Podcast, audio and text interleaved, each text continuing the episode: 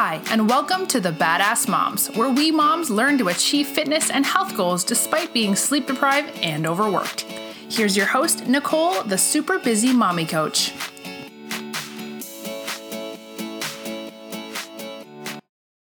Hello, and welcome to Badass Moms, brought to you by the Holistic Therapies Directory.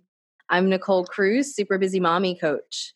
Uh, for those of you who have been listening to this podcast, you might have heard that I was working on a product for the new year, and that officially launched in January. So, if you want a do it yourself at home transformation that is specifically made for busy moms who are sleep deprived and constantly interrupted, but don't want to settle for less than a hardcore workout with excellent results, this is for you. It's made to be interruption proof extremely flexible and gives you everything a hardcore regimen needs to include plus the nutrition and lifestyle hacks you need in order to manage your stress and be able to be that mom who handles everything with grace.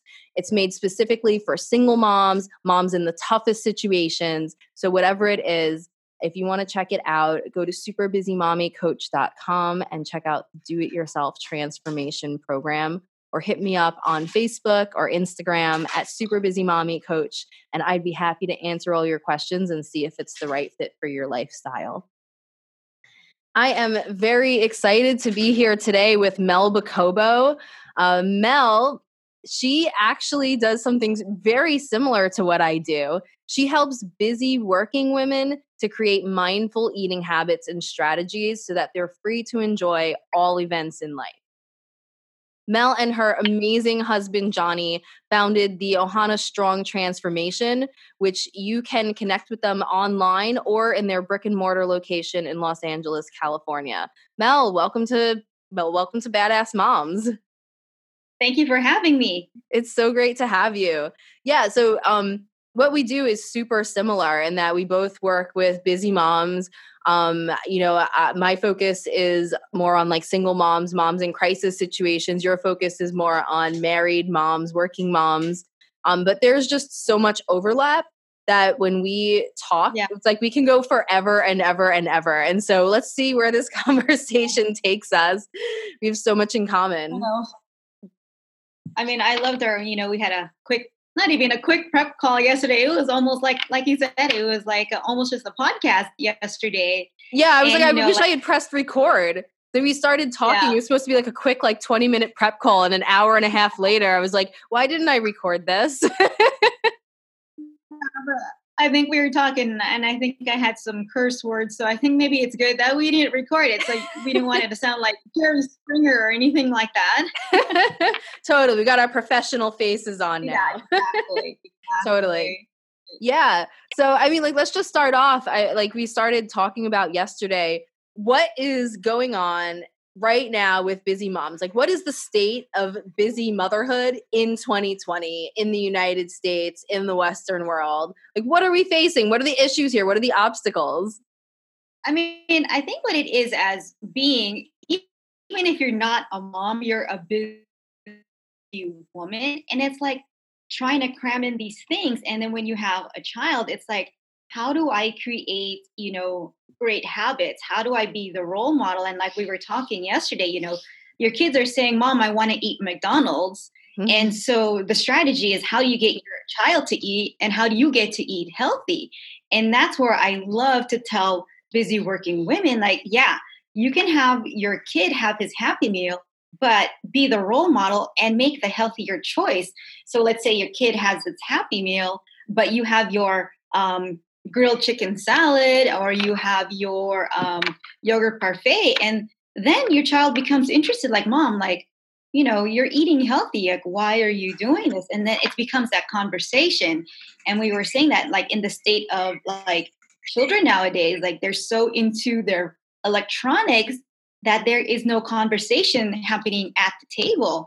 And if mom is on her phone and then you're kind of you know role modeling like okay i'm on my phone so i guess it's okay for you to be on your phone. And then that that is where you know this disconnect is coming right now. Like a lot of kids right now they're they're on electronics because their school is kind of almost like requiring them to. I had spoken to a mom and like they're like yeah they're on their ipad and you know the teacher sends them their assignment on their ipad. So it's like where is the communication there too? So it it all stems from like you know us as adults like what do we, we want for our children? Like yeah you know we want them to be efficient but how are they efficient as a social being? And that's where we're losing a lot of the connection now. It's i don't know what you see but i see that like when i'm just out and about with with john my husband it's like i can glance over and the whole family is on their phone at the table having lunch or having dinner and it's like wow where does conversation happen and i think that's where i'm trying to say like like there's no conversation there's no human connection and that's what we're missing nowadays with parents and and their kids mm-hmm.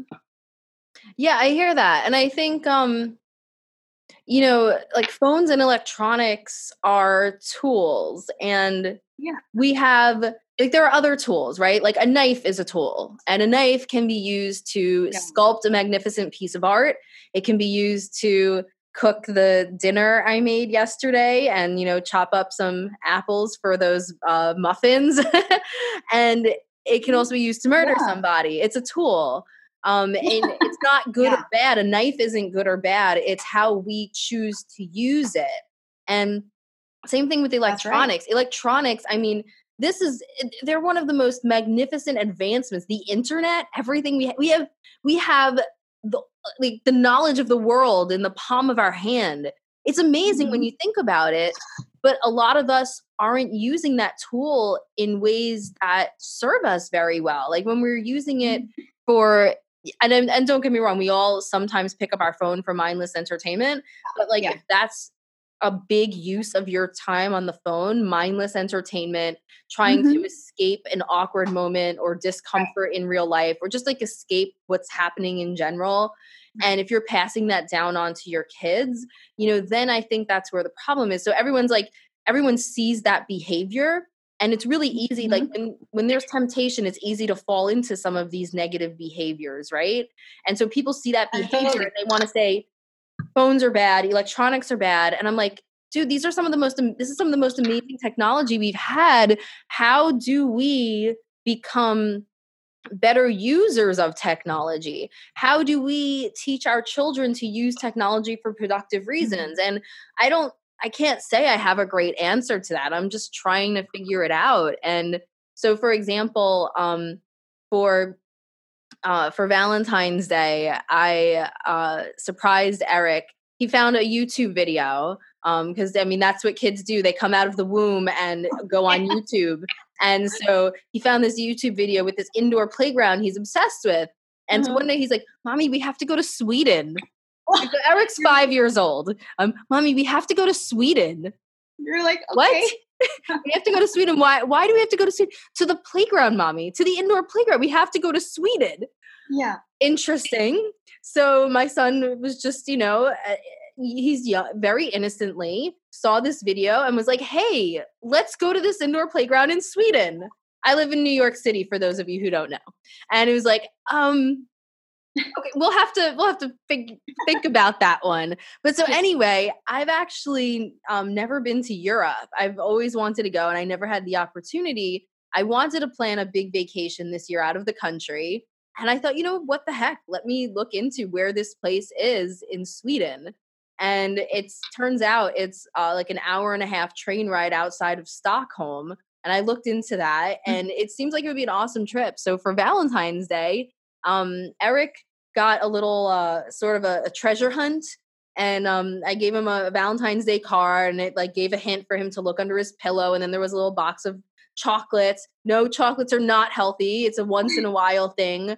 Um, a box of chocolates. He opened the box of chocolates, and there was a little note telling him to check his iPad for a text message from me. By the way, texting for young children is an amazing way to teach them how to read and write because it's inherently motivating, especially because they see us on the on the electronics all the time mm-hmm. and they want to do the same thing and they just get mm-hmm. so into it they practice their words it like fills yeah. in the words a little bit for them and so i taught like i practiced reading and writing and typing with eric through text message a lot so yeah. he texted his, you know, he checked his iPad for a text message. It told him to find the app called Google Drive, which I had downloaded on there. And then when he opened it, there was one document that was entitled Eric tap here. And when he tapped it, it said, you know, surprise, we're going to Sweden. And it was like oh, a kid friendly awesome. itinerary I had made. Oh, yeah. it had awesome. like an internet like treasure hunt type of thing, like a scavenger hunt for him to like, you know, um, Google things and like use Google Maps. And he never like he hadn't learned how to do this, so we were like learning together. I taught him how to make screenshots of things, and we would like That's put so it in cool. the itinerary. So he's learning how to like you know like put together a document a little bit, like some of the basics. I mean, he's five years old. He's learning how to do a Google search. He's learning how to look up directions on Google Maps. And that's, yeah. you know, like now that's different. Work. Yeah, totally. Like I don't know if it's going to work. I don't know if he's going to all of a sudden like take these skills and start like my hope is that when he gets curious about something, we'll get into the habit of, well, why don't you google it or how can we find that out? And instead of him just being like asking me questions because you know kids ask you questions as if you're supposed to know everything. Like, "Mommy, why is that there?" Why? I don't know. Did I put it there? I have no idea why that's there. You know, like, "Mommy, why did they just do this?" I don't know why they did that. You should ask them. You know, they just expect us to have all the answers answers and google does have all the answers if you know how to you know evaluate the quality of the information you're getting which right. is another skill for kids to learn but so it's like you know i'm hoping that with us doing this together we're going in april so we have a lot of time um, for those of you listening it's now mm-hmm. february 23rd um, i'm not sure when this will get published that'll be up to you know jock the founder of the holistic therapies um, but I mean, that's so cool that um, he could be your next uh, travel blogger. You never know. You know, I mean, he sees you, you know, having these podcasts. So you never know. You bring up the next, uh, you know, podcaster, blogger. You never know. So that's really cool. I mean, we have vlogs from our last trip. He made some videos like, you know, hi, we're in Petersburg now, you know. we did an Amtrak train adventure. but that's the thing, it's giving him the confidence to like go on camera. Like, I mean, for me, like mm.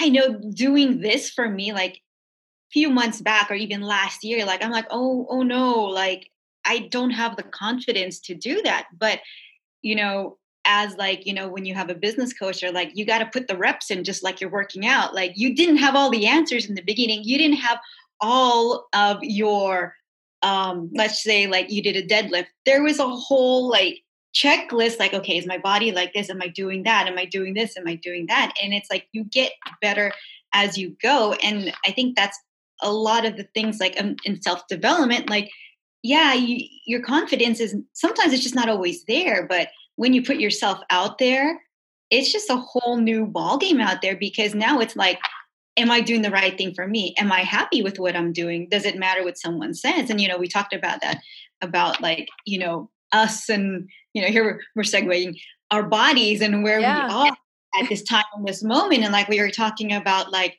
okay here in la it's our cold season. You know mm-hmm. like we are talking about like a kind of wimps here in los angeles. Like when it turns 60 it's like all right let's let's get our puffer jackets out. Let's let's, let's hibernate and drink hot cocoa all day.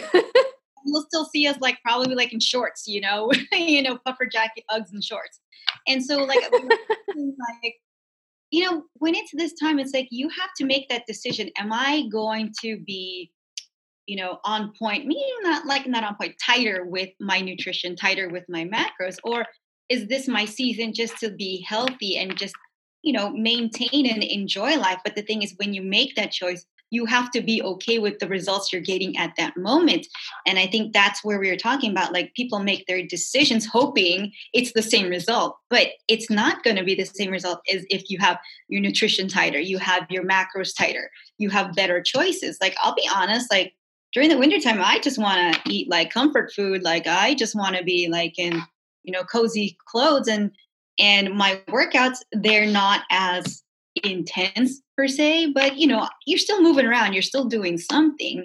Mm-hmm. But that's a choice that you have to be okay with. You're not going to be as tight, as toned, you know. And and like we were saying, like it's maybe you it's not your season right now but maybe when it gets warmer you're like i'm going to be in shorts i'm going to be a dress so that's the motivation there and that's for me that's where i'm at like when when the start the sun starts getting hotter like you're like all right you know let's let's get tighter i mean i mean our bodies are amazing and they adapt and we have to kind of like see and adapt with it as well too like who we are yesterday one year ago five years ago we're not the same being. Like um, we had we had a conversation john and i with one of our old you know boot campers and she's probably i would say like in her 50s maybe maybe her 60s and she came back to us and she's like i want to look like this 20 year old you're like you are not that person you know? It's like your hormones are different. Where you were at 20 whereas 50 you don't have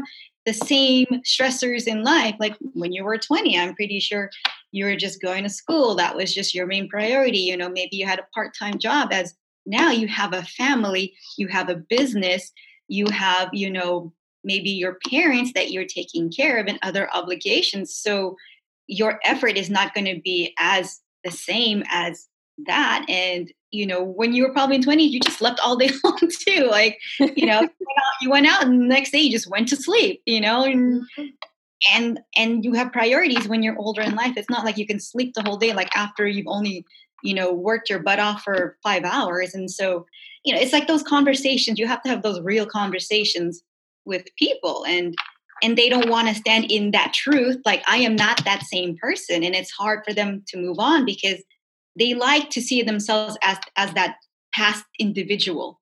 And they're always looking backwards. They never look forward to stay present in in right now. And so i always say like you have to let go of the past so you can make room for the present to reside. And that's the thing is like they need to understand that. And that's always education and we always talk about education driving compliance and sometimes we have to say like with our integrity like look i, I can't help you because that's not what i do. And i think that's a responsibility as a coach and you know to to inform people like i'm not the coach for you because that's not who i am because maybe i was that person maybe you know that's the way i coached before like yeah let's do a six week challenge. You know let's get your let's get your weight down and we talked about that. Weight loss and fat loss are two separate beasts yeah, yeah, it's like, you know, let's get you to lose a bunch of water weight so that you can look like that for one day at this mm-hmm. event and then you're going to gain it back plus right. more. Like why? Yeah. And and so it's the education again. You can go to the sauna, lose 5 pounds. Is that what you want? Well, then you get you have your weight loss. But if it's fat loss you want, that is more work in itself. That's mm-hmm. like that, being tighter with your nutrition, that's tighter with your workouts. You know, there may be some times where you can't have you know go on that vacation and go balls to the walls and have everything you want. It's going to be that balance, you know, and it's like, okay, if you are tighter, your your progress may be faster, but if you want that freedom, you'll get there, but at a slower pace. And it's for me, it's like we all want, you know, I was talking about that, you know, that the flat abs, the booty popping, the lean legs, mm-hmm. the sexy arms, but at what cost, you know, to your life? And we talked about like are you are you being paid to be a super fitness model? No if not then you know let's let's let's tone it down a bit and live your life to where you can have those non-negotiables your wine your beer your chicken wings or whatever your burger and you can have date night. And and i would say if you can't sustain this lifestyle of eating for a whole year or I mean, what is it all worth to you? Like, ask yourself those three questions. Can I sustain this, this eating habit for a whole year? Can I put my non negotiables in? Can I do this for date night? And if you say no, then move on because that's not for you. But if you say, well, yeah, I can do it, then okay, I respect that. Yeah. Totally.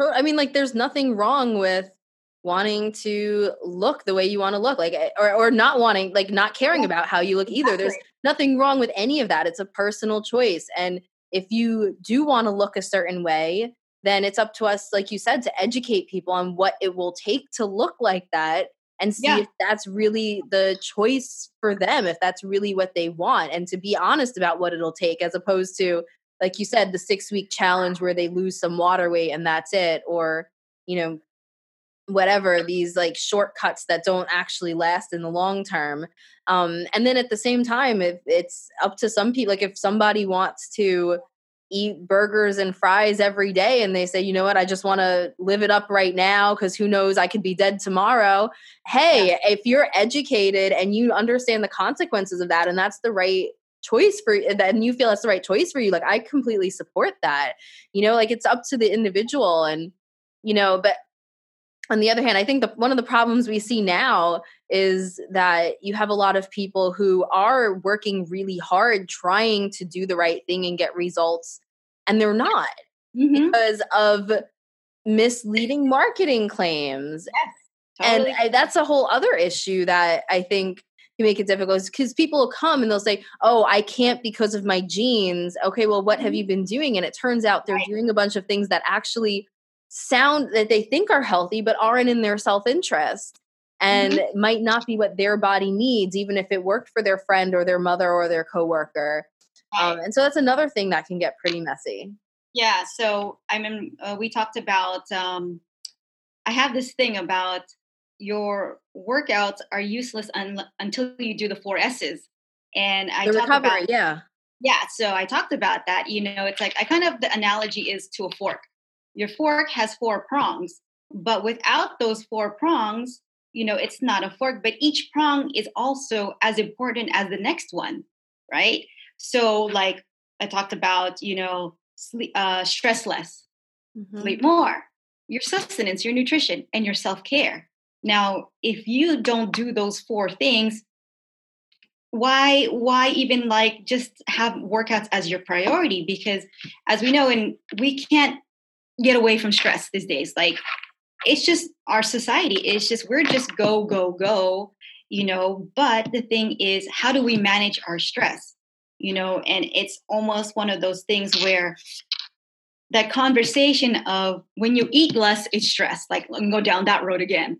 Eating mm-hmm. less is stressful.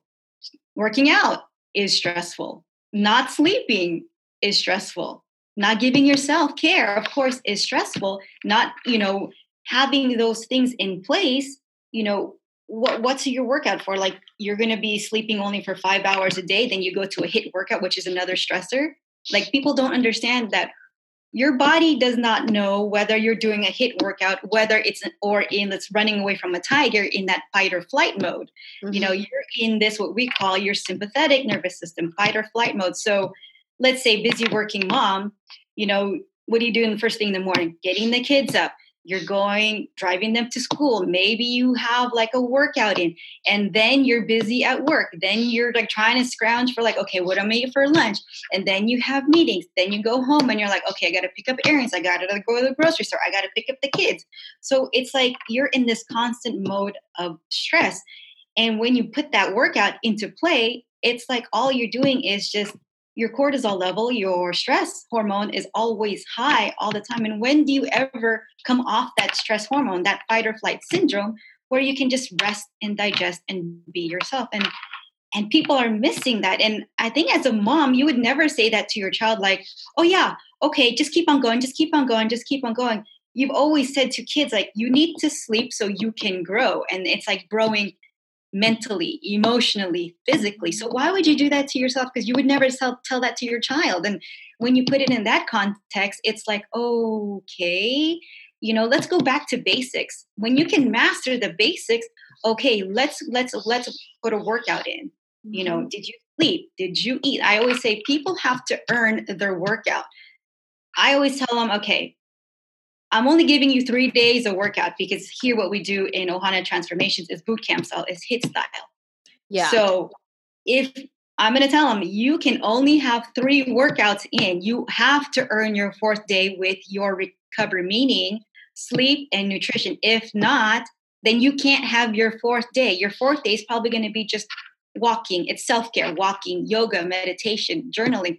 You know, spending time with your girlfriends, your friends. I mean, I think that sometimes we miss that that that that permission to pause like it's okay you know you you have that opportunity to be mom to be sister to be daughter you know and and we're missing that now it's like just slow down you're always busy it's time to slow down Mm-hmm. I mean, I mm-hmm. don't know how you feel about that. How do you feel about that?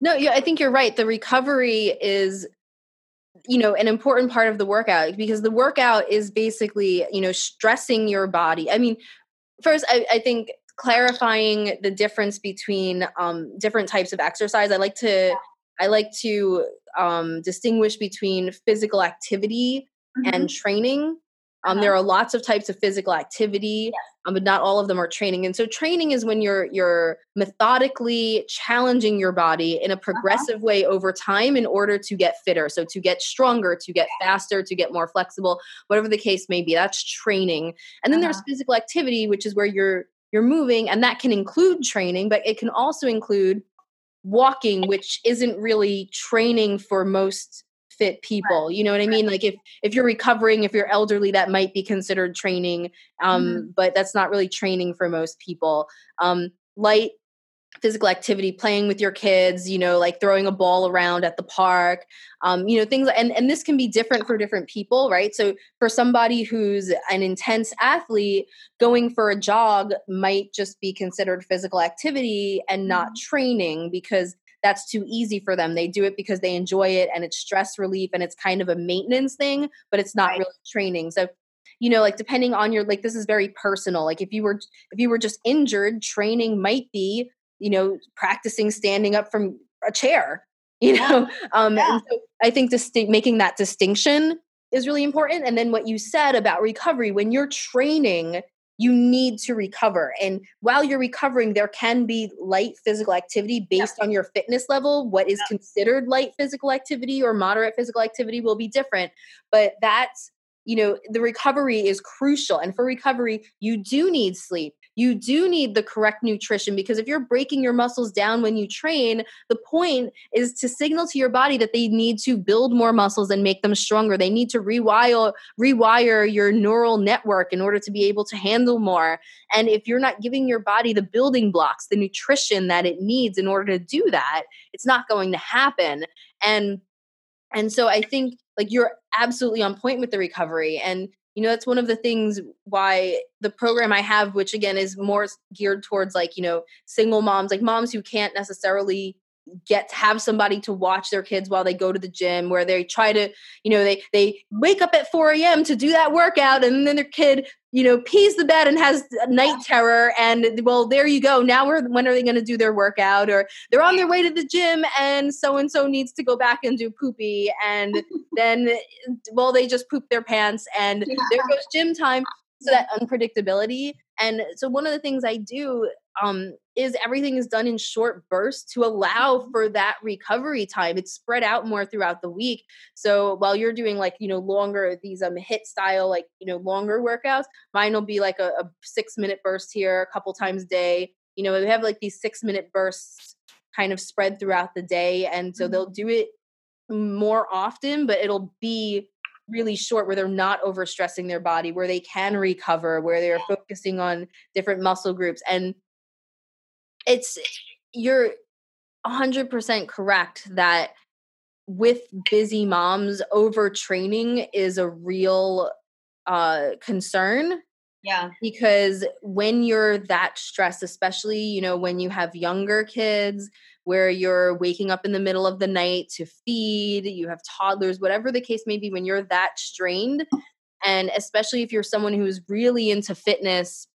before you became a mom or before you had this next baby um, what used to be considered really easy for you maybe just light physical activity could actually be overtraining if you can't give your body that recovery. And so um, that doesn't mean you can't do hardcore workouts it just means you may have to work up to them differently. You may have your path to this level of fitness might be different but um right you know you're, you're 100% i mean i noticed that with myself. I started seeing results so much better when i designed the super busy mommy workout which wasn't made to be a business. It was made right. because i literally could not find uninterrupted time to work out um, as a single parent. And um, you know working full time still had the business open at the time um, with you know my son's father where that hadn't been resolved yet. Um, mm-hmm. it was a lot and so once I separated it out, my results were better mm-hmm. even though the workouts felt less intense because right. I was able to recover fully and so I was getting the re- the full effects from each workout as opposed to chopping those effects by trying to do what I always had done before. Yeah, and so that is the cool thing that you've made something work for you and now you're making it work for single busy mommies and and I think like you said as a single mom, it's like your mom, your dad, so it all depends on you. So it's like like okay like how do i get this workout in? And you know it is the cumulative effect. It's like okay six minutes here 10 minutes there six minutes here. Yeah you're gonna get a 24 22 minute workout but it's in it's in the whole day and like you said mm-hmm. because you have that longer rest period you can go hard again in six minutes you can go hard again in 10 minutes you know mm-hmm. and that's really cool you know just that kind of like a 10 minute HIIT or like a 10 minute training session and you can go like you can go HIIT and you can go bodybuilding at the same time and you have like the yes. best of worlds you know you so, just hit the nail on the head cool like for me like i've been doing HIIT style workout for a long time and at some point your body takes a toll and it's like dude i'm done like can you can you switch it up to something? And i really totally totally on point with like um seasonally changing up your workout like maybe you are HIIT session this this three months maybe let's change it up to do bodybuilding because then it's again you're you're switching that neurological stressor to like okay she's giving me rest like like doing a bicep curl is, is so much different than doing a burpee. You know, you do like 10 burpees versus 10 bicep curls. You know, you can talk doing bicep curls. Like you, you do mm-hmm. 10 burpees, you're like, don't talk to me. You know, like I'm doing, like, you know, like you say, like we do an EMOM every minute on the minute. Can you imagine doing like 20 burpees on like doing an EMOM versus 20 20 bicep curls you're like you know it's like you go so okay, I have that type of personality where like you give me a time, like I'm gonna like try to kill that time. Mm-hmm. You know, it in you I like that style, but I know like in in the back of my mind, I'm like, okay, you gotta cool it. Like that's that's enough. Especially when you're like around like super motivated people, you get sucked into that energy. And I think that's why people they love that style. But you love that style but you're causing kind of like a death within yourself of your whole total being. Like you forget that I need to rest. But you know, like switching up your workout, periodization your workout, period periodization. Per- I, yep, I think it. I'm saying it right. Yeah, periodize, periodization. Yeah, your work. You know, and like happens when my my my mouth and my brain are like it's like, like periodization. Like you know what I mean. I know exactly and, what you mean. It's a it's a tongue twister. yeah, so I switched it up to more strength training, and like you said, like I found out like my body likes it better because I get to recover faster because it's not it's always like kind of like a lower body than an upper body maybe like a pushing and a pulling and i still work in the hospital so knowing that i have stress at work then I get to do this and it's not as stressful. I think my body's like thanking me even more. Like, okay, now because like, you know, we we were talking about like women, we forget like what is our goal? You'll say, I want to lose 10 pounds, but I want to make muscle. And then so again, that's different modalities. And so we have to ask like the right questions of like, okay, if you're going to make muscle, you're going to have to eat more to have that hypertrophy. You're going to have to lift heavy. But weight loss, yeah, you can go with eating less and doing that metabolic training, but you're not necessarily going to build that muscle that you want. And it's like again like having that period of like okay this is your your weight loss fat loss this is your like we call like you know your muscle building your your recomp and mm-hmm. it's that education like where do you really want to be because they are not they're not overlapping. Protocols are so different. Mm-hmm. and when we can get down to it then it's like okay i'm not sure i want to eat more but you have to eat more to look like that. And what they see on social media is you don't know what goes behind the scenes. Like these girls are eating like maybe 3000 25 to 3000 calories but again that is what they do for their job. That is their job to look like that.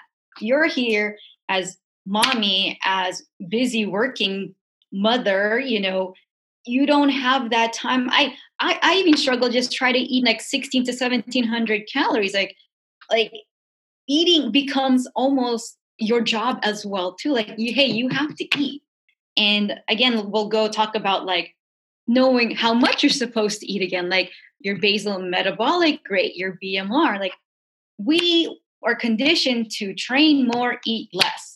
And where has it got to, gone to us? Nowhere. We're still at the same place, mm. you know?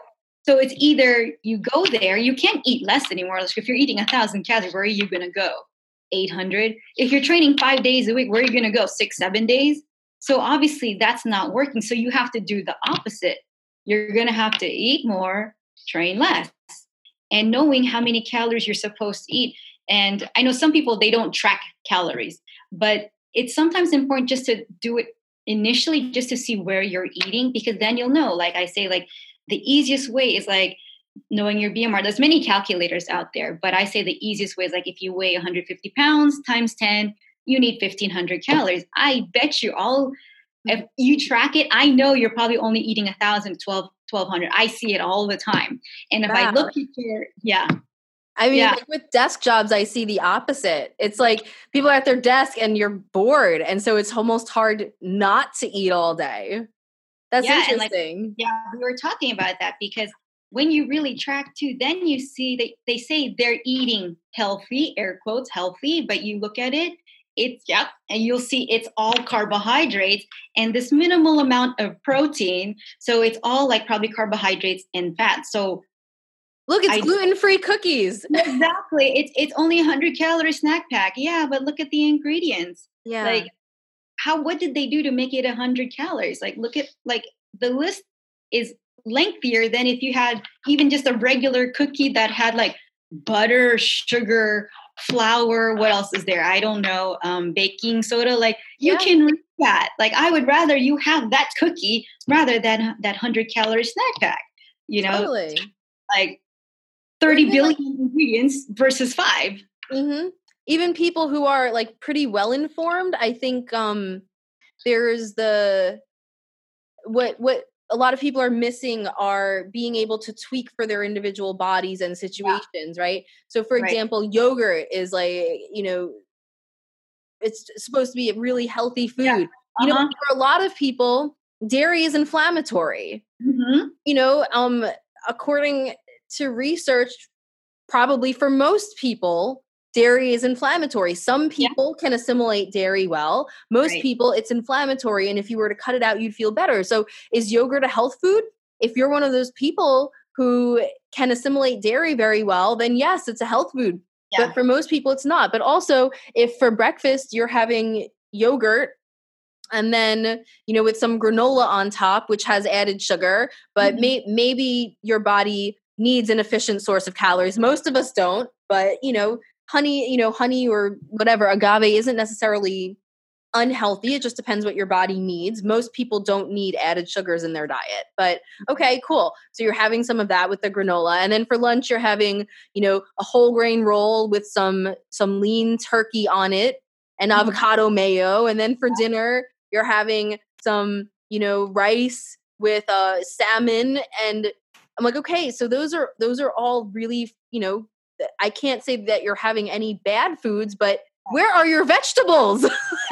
you know, and like just eating the wrong amounts, the wrong proportions of different types of food in their diet is really big is really um a big issue I see and not knowing how to adjust that, right? So um we vary in our ability to assimilate um, protein from plants. And so for people who can easily assimilate protein from pa- from plants, having a more plant-based uh, nutrition regimen can be really helpful. Whereas for uh-huh. somebody who has trouble assimilating the proteins from plants, having a plant based regimen is detrimental because they really need the more easily uh, digestible proteins from animal products, which, and then they go to their yogurt. And maybe you don't need yogurt. Maybe you need the fish, or maybe you need yeah. the beef, or maybe um, you know, with the agricultural practices we have today, the hormones from those things wreak havoc on your body, and you need to move in more of a plant based direction. You know, being able to kind of see these um, the, these nuances and these tweaks that need to happen uh, can can be the difference between success and failure and that's why this diet worked for your friend and your coworker but not necessarily yeah. for you and i mean like that's just yesterday we were talking you know like what's going to be the theme of this podcast and it came up the nuances yeah and, and I'm sure, you know, by the time this episode goes out, there's going to be a much snazzier title on yeah, it. I'm not good at snazzy. I'm yeah. good at like dry academic boring stuff. So um new it's the nuances of fitness and nutrition that a lot of people don't understand. And that's all these marketing claims out there make it much more difficult because they claim, well, research says you should do this. No, research doesn't say you should do that. research yeah. said that in a trial with 100 people in a right. group and 100 people in another group, this right. group, you know, in the control group, 30% of the people lost weight, which is what would happen if nothing were done. And in the experimental group, 50% of the people lost weight. Well, that's 20% more of the people. So everybody should do the yep. intervention they studied. No. Mm-hmm. No, what happened to the 50% where nothing happened to them? Yeah. Where they gained weight? What yeah. happened to those people? What were the other factors that might have uh, you know, been at play with the people who did it's there's I'm gonna go on a rant here. I mean, like, I, I know, like nutrition is so individualized. Your nutrition has to be personalized because if you don't take in account who the person is, what have diets have they done? What is their mindset? What is everything going on because it's not like in a bubble like okay i give you this you know protocol and poof you know things are gonna like happen just like that and it doesn't happen like that like mm-hmm. something may happen maybe for someone in six weeks something may happen for someone in 12 weeks and maybe in like 20 or maybe even even a year so like a lot of women right now we've been under eating because we have been under eating we have to kind of slowly build up our caloric intake. And because your body sometimes doesn't know what to do with food like like Nancy can be like that rock star where you have her eating more and bam she loses it.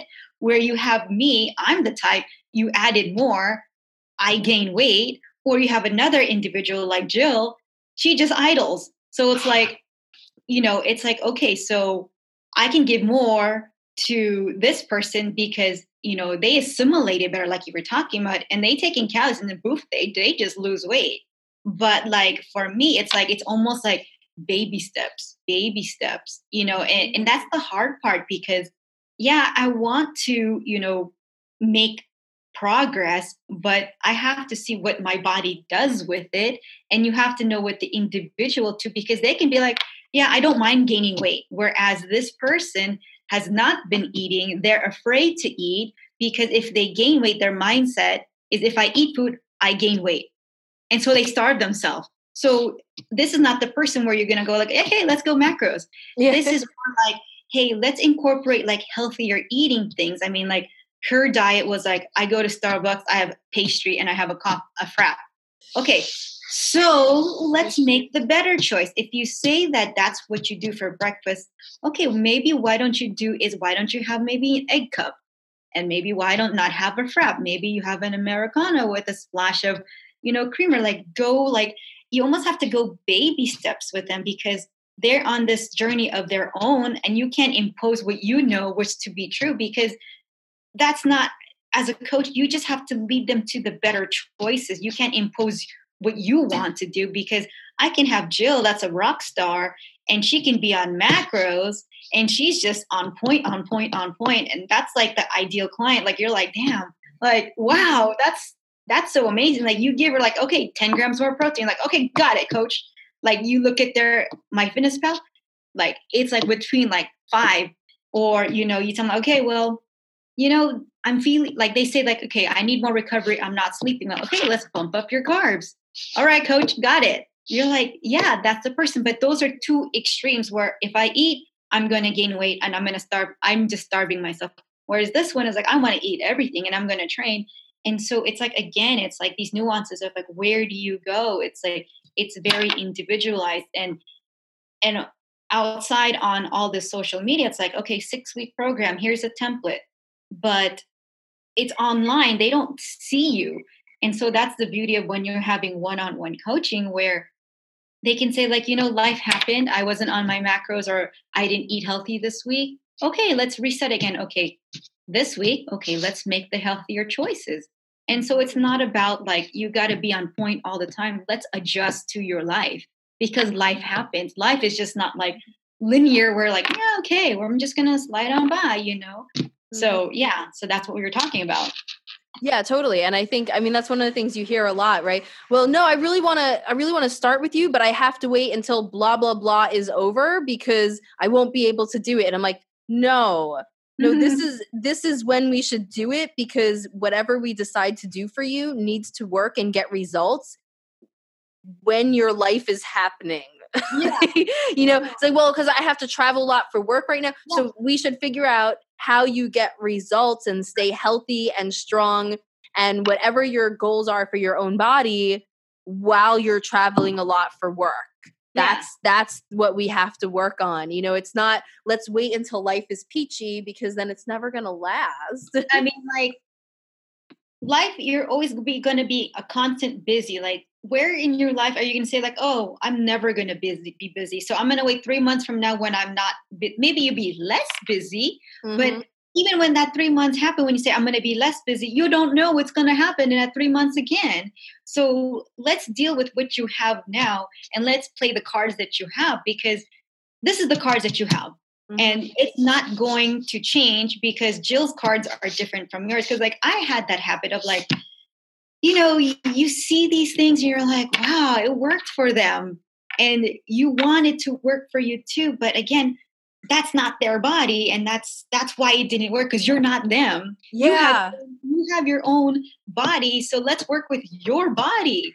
You know maybe what they did is is totally like they've been like you know always eating the healthier choice where you've been just like like i said like the starbucks you know the well you know there's cookies there so i'm just going to eat that. You're just kind of flying by the seat of your pants nutrition. You're going to take a longer process than than that person so you may have that six six month journey a hun, uh, one year journey as opposed to a six week 12 week journey. And so it's bringing that awareness to that individual look this is where you are this is where you want to be you have a lot of work that has to be done you can't mm-hmm. expect if you gained weight in six years, like 60 pounds in six years, to get off the 60 pounds in six weeks. It's not going to happen. it doesn't happen like that unless you starve yourself. But uh, as a coach, you're, you're like, I'm sorry, I can't help you. If that's what you want, I cannot help you. You can go to someone else, mm-hmm. but I can't allow that for myself to say, like, I'm going to let you lose six, 60 pounds in six weeks. Like, that's, I don't know. You know it's what I mean? Be unhealthy. Yeah, totally. It, goes against it goes against our integrity to do something like that, you know? Mm-hmm. And also, I mean, you're right in that the the transition because you're changing your lifestyle, you're creating habits. Mm-hmm. And that can take a while and it can be different for different people depending on um, how much the new habit and lifestyle clashes with the old one. Mm-hmm. And but when you think about it, like I mean, think of it as you know, like you said, a six month journey, a one year journey, even a three to five year journey in some cases for certain things. What is that compared to the rest of your life if it's actually yeah. going to last? You know what yeah. I mean? It's yeah. really it's really nothing. There's no rush here. There's no race unless there's some imminent health danger that you're in. So do it in the way that's actually going to be sustainable instead of going around in circles mm-hmm. doing things that you can't actually stick with. Yeah, and that's how we get that yo-yo dieting. Like, okay, it worked for six weeks. Okay, now I'm done with my six week. Now I'm gonna eat the way I was eating before those six weeks. Okay, I gained the weight again. So now let me do yeah. another six weeks. Okay, I lost the weight. Okay, I'm gonna go back. And it's that it's that cycle. And it's like you were saying, like if you can probably just lose maybe one pound or half a pound a week and be a cumulative effect of 10 pounds over maybe six months and keep it off I mean, I would take that over the 10 pounds in six weeks and gain maybe the 10 plus more, mm-hmm. you know, and you're back to square one and going backwards again, as opposed to, you know, they would say slow and steady wins the race. There is some truth to that because you are going at a slower pace. You are making those changes so your body can accommodate to be like, well, okay, you know, I mastered this. It's always like, okay, you mastered this. What else can can we add on your plate? And it's understanding again the individual maybe their life is very stressed out that all they can do is just add protein to each meal not track. And, you know, that may be the better thing. Like, okay, let's add more protein, let's add veggies. So every time you have a meal, focus on protein and veggies. Now, carbs, you know, it can be like, okay, have a healthier carb. Maybe mm-hmm. the banana's better than the candy bar, mm-hmm. you know? And so it's always making those better choices. Like, okay, you mastered that. All right, let's let's add more protein. Like you had maybe like you were talking like maybe palm size protein. Well let's make it a bigger palm size. Let's add more protein. It's it's adding on to those positive habits because if you don't master the basics you're never to make it a lifestyle. And it's all about making it a healthy lifestyle that you don't always have to go back to square one and relearn them again you know? It's like i had a conversation with one of my clients and she had went to this you know boot camp and they give him this plan we were talking about the tilapia, the asparagus. Like, who eats tilapia and asparagus every day in their life? You know? Oh, meal plans. And it's not even healthy. Like tilapia, like he told me maybe, you know, wild caught salmon. Okay, you know, but to do that for six weeks just to lose weight, uh, yeah, yeah. You know, it's like, what did you learn? You didn't learn anything. Like, how did you learn healthy habits? You didn't learn anything after those six weeks because they don't even transition you after those six weeks. It's like, okay, let's do another challenge. Okay, you want to lose, you want to bulk up now. Let's let's go on another plan. You know, so and it's so hard getting those people out of that mindset. So with that client, all I had her do was make healthier choices. Like her thing, her non-negotiable thing was her chicken wings and beer. And because she was on the six-week planet, she used to like crave more. I don't want to call it bad stuff, of that kind of nature of food, like her fun, I'll call it fun food, you know, her chicken wings and beer. So she used to eat like 20 wings and then maybe like a pitcher of beer.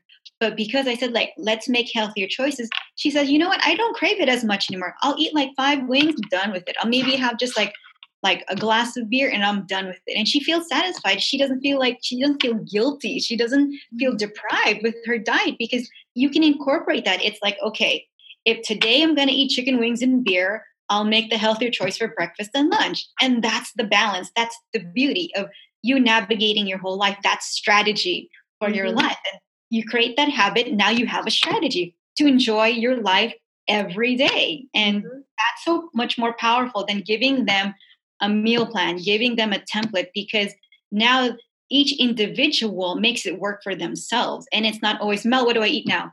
oh well i'm i'm going to a vacation they're not going to have oatmeal they're not going to have eggs they're not going to have this they're not going to have that now it's when i go on vacation like okay that's a protein okay that's a carbohydrate that's a veggie that's a fat there's my meal done easy right yeah and meal planning it yeah totally like people ask like oh i want a meal plan i don't give people meal plans i mm-hmm collaborate with them to design their own meal plans so that they learn how to do so. Because, like you said, then when you're done with the six week challenge, what are they going to do? Yeah.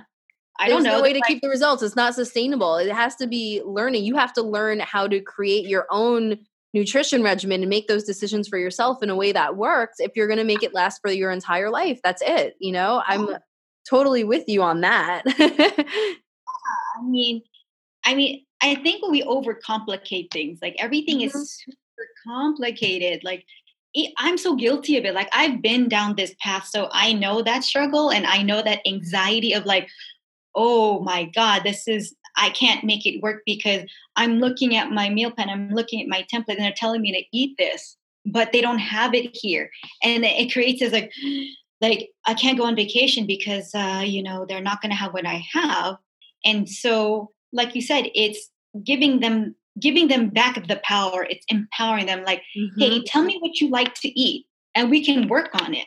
Yeah because yeah like t- like i'll go with them like okay tell me what you like to eat what's your protein and so i like to have things like you know the rules of threes okay let's mm-hmm. have three proteins let's have three carbohydrates let's have three veggies let's have three fats you pick one from each category you have your meal done. That's it. Like, don't overcomplicate things. Your body knows what to do with those nutrients because it's real. It comes from nature.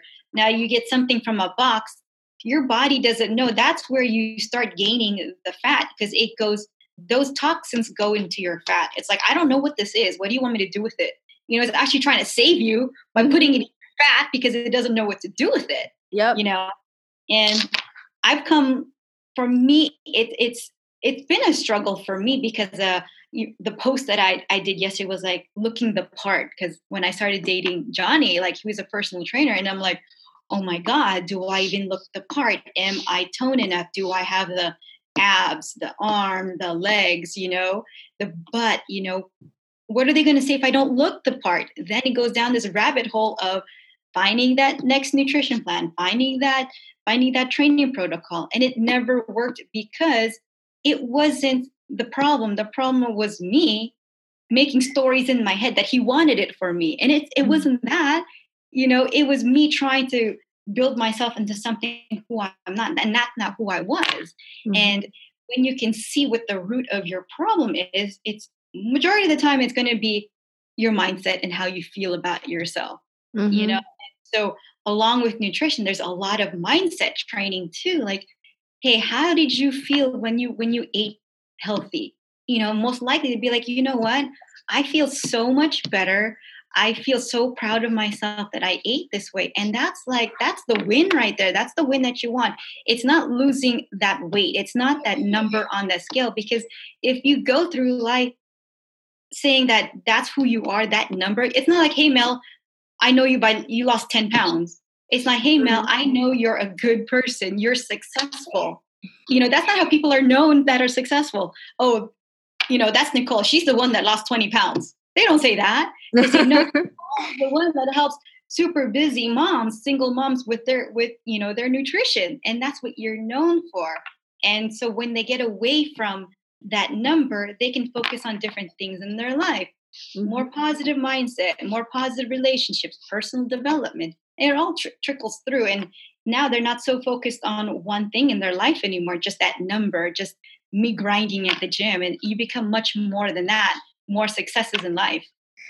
Yeah and i think like also there's um there's an idea like embedded in our culture that we like people feel uneasy if they if things feel easy and yeah. simple. It's like if i'm not struggling and uh-huh. pushing uh-huh. then there's like there's something wrong. They don't they don't feel at ease. Like there has to be it has to be difficult. Yeah. And I think that like busting through that a bit, you know, like especially with uh, single moms, moms who are in crisis, busy moms in general who are just stressed out and burned out, it, it doesn't have to feel bad. There is yeah. a path. And again, it depends on your goals. If you want to look really great for an event in a month, that's a completely different protocol and, and journey than if you're doing this to create habits for the rest of your life. Right. But it doesn't have to feel bad. It doesn't have to take very much willpower or discipline at all if you do it right. And the reason is because when you start to make healthy changes, and I mean, it's up to us as, as the coaches to right. guide them to make the changes, the high leverage changes that will cause the effects that make it easy. But what makes it easy is when you actually feel better, you know? Yeah. So yeah. you make a change and I think as coaches that you know, it's we have to figure out what's going on in their life and what levers will make them feel the difference fastest. Right. Right. But once you feel that difference, you can go back and you definitely fall off the wagon sometimes and you uh-huh. slip up, yeah. but then you miss it. You miss that good feeling. And all of a sudden, it doesn't take willpower and discipline right.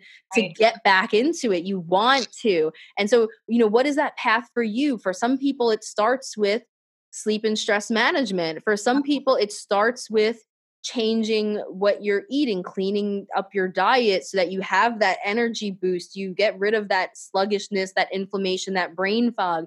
For some people, it starts with the physical activity because once you have the physical activity, again, it boosts your energy and you feel better. And then you're your cravings go down because you have the endorphins and you're not looking for comfort foods to make you feel mm-hmm. better. Whatever it is, everyone has a different entry point. But once you find it, you start this journey and you make the changes like you said you you make them slow enough where you can actually integrate them and make them a permanent part of your life and i mean i use the term permanent loosely because uh-huh. things always change and we'll yeah. slip up yeah. at times and whatever happens but an overall permanent part of your lifestyle. And you know so wherever you start you make the changes. When you start cleaning up your diet yes you might miss those foods but uh, you know now when i have a cheat day i'm like I'm like, okay, that was really fun.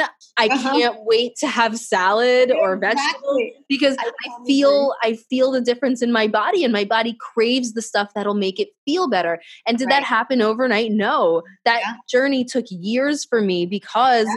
I mean the, the, cravings and the way I was raised, you know, I was raised in a, in a family, you know, Italian, Puerto Rican, food is life, food is love. Yeah you know the emotional attachment that you have to food when you're raised like that it's it's hard to let go of.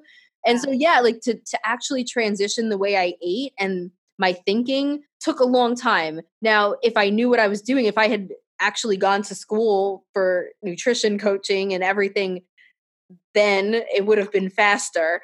But given i did it on my own it took it took it took years but there was a point when i realized i actually want the whole grains. I don't mm-hmm. want the refined ones because yeah. I feel better on whole grains and I somewhere along the line and started enjoying the flavor. How did that happen, yeah. you know? When did I start enjoying these foods that I would never touch before? When did I start craving them? You know, now it's like there'll be times when I'm just like, "Oh, I just really want to work out." And that didn't happen yeah. overnight at first working out was torture. I was the mm-hmm. spastic mm-hmm. asthmatic kid to become an adult who works out. That didn't happen right away. But yes, I think for people too, getting rid of this myth that it has to be torture and it has to feel bad, or that if it feels bad, if you feel like you're pushing harder, you're making more progress. That's not always mm-hmm. true either. You know, like it can be more effective right. when it's when it feels good on the on the on this journey and yes yeah. there'll be some a little bit of willpower yeah. when you first start something like that first time you have to make the change of course it takes willpower but if the change makes you feel better yeah. then soon after it won't take very much willpower anymore i mean i'm going to out myself out and you know i used to be like that all the all or nothing person and be like, okay, I have to be good Monday through Friday, be on point, and then Saturday is going to be my cheat day. And you know what happened? I became so food obsessed. Like John can attest to this. Like we were talking about, we have this cabinet on the top of our fridge. We call it the attic. We would stockpile food in the attic just so that when it hit midnight, on Friday for Saturday, we would start, we're like, oh yeah, cheat day. So we would have like cookies, we would have cakes, we would have the ice cream in for the breakfast in, in the you know freezer. Like we would have exactly make like ice cream sandwiches, and that was so detrimental to my that you know it was like uh, I can't eat that. Everything was good or bad, good or bad, a good or bad syndrome, and like you said, it took me, it took you, it took me a while to understand. Like, have that cookie. Did you enjoy? Okay, move on. But you didn't have the whole 12 packs of cookie, the 12 of them, because you know that's not a bad food anymore because I can eat it and I can be okay with myself and not feel guilty for having that that cookie. So like, you know, maybe every day like I'll have like a piece of dark chocolate.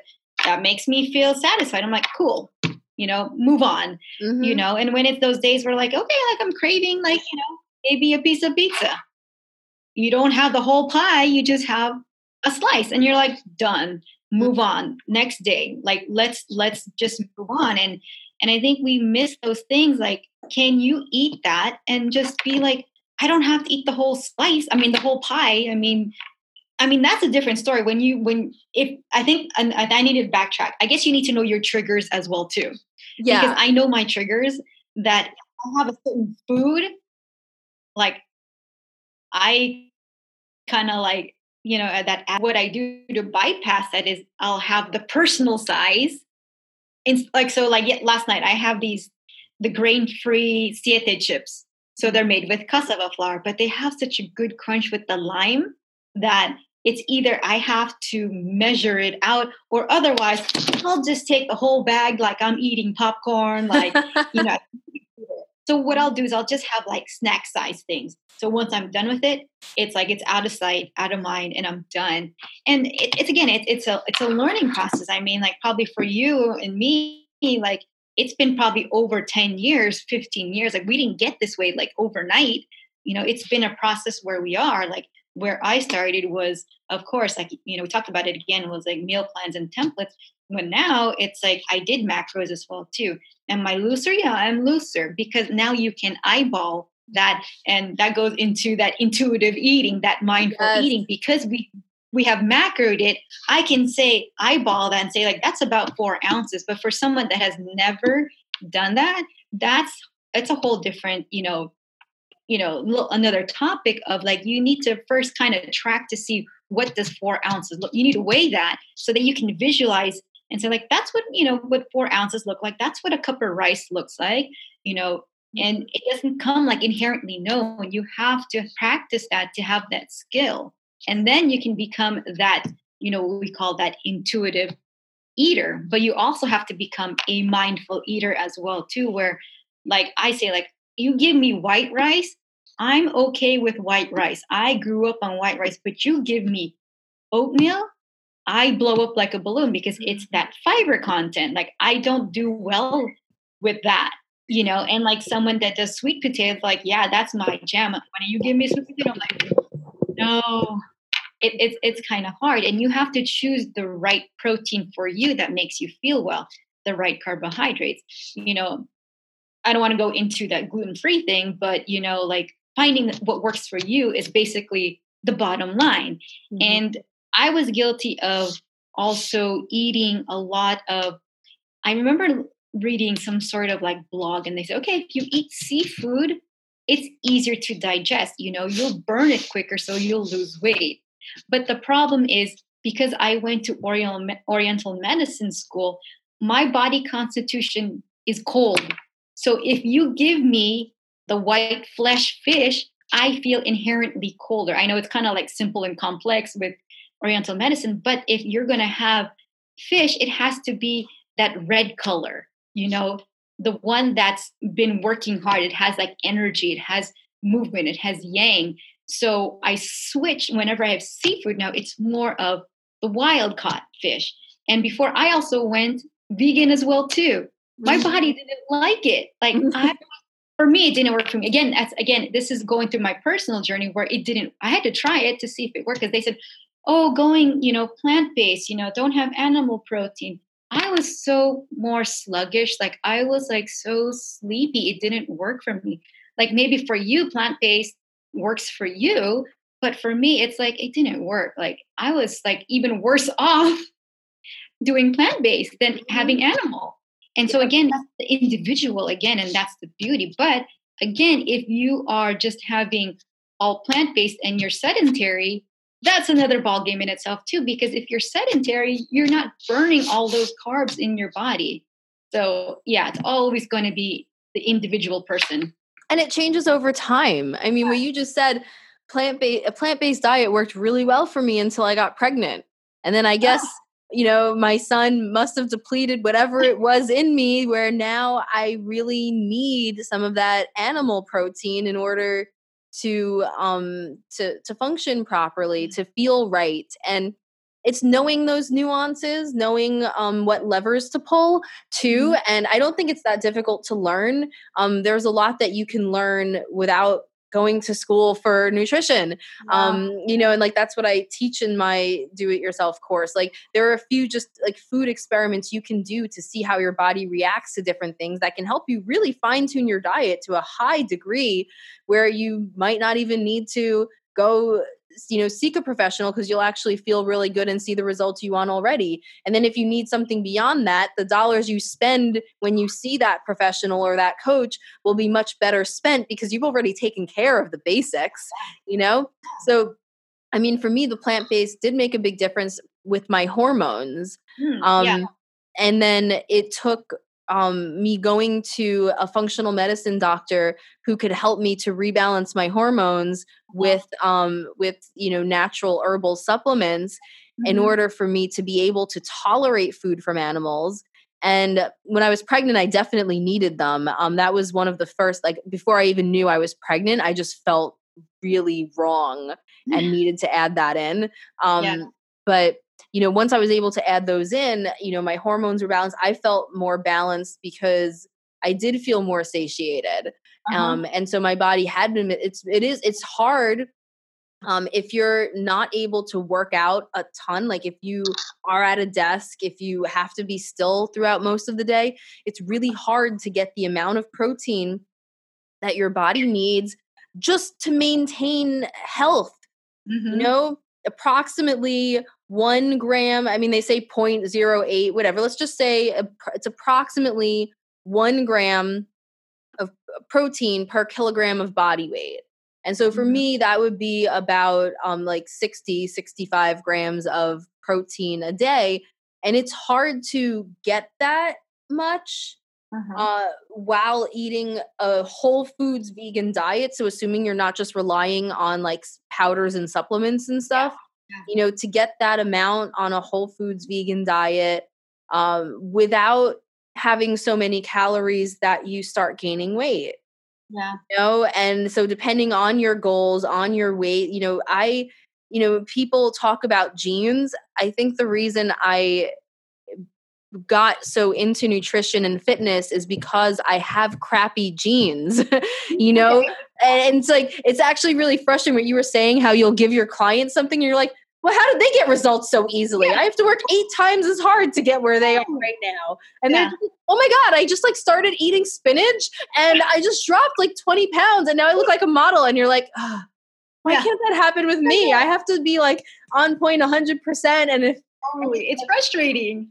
Yeah, you know, so I mean, genetics plays a part, but I mean, hey, like you can have bad genes and still look and feel great. And I'm actually kind of grateful for my bad genes in that sense because I think if I couldn't see the effects of the poor choices I made on the outside, it wouldn't feel as real to me and I wouldn't have the same motivation to make the healthy changes. And that's what started me on this journey. Now, you know, because I've made these changes, I can feel the effects on the inside very much. But at the beginning, if I didn't feel unhappy with the way I looked, because I had the bad genes. And this is all related to weight, right? Because yeah. in our society, we have this big focus on it. And so going back, um, you know, before I got on this whole journey and really started appreciating the health side of things, it was, you know, I'm 17 and I feel fat, you know, and you know so like every seven like that's what started me is like like every 17 year old girl on the planet i was told that because i could I didn't have a six pack and I could pinch some skin, you know, I was fat and therefore I started working out. But then when I saw my health start to change, my allergies, my asthma, you know, as I started making these changes in my diet, all of a sudden the motivation changed.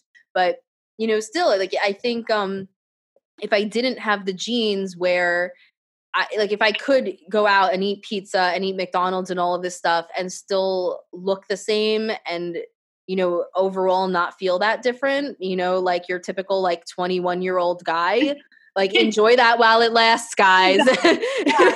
you know, like I, I think that it would have been harder for me to make those healthy changes. I think it's actually seeing the difference on the outside and feeling it quickly on the inside with the bloating, with the brain fog that keeps me on track in a lot of ways. So, yeah, I'm grateful for my bad genes. I, I, I hear you too because like if it wasn't for my bad genes, like I wouldn't want to also better my life. But again, it's the individual. Do you want to make it better for yourself? But like going back to like how you said you were, you know, you're Puerto Rican and you're Italian, and it's about eating. Like I'm Filipino.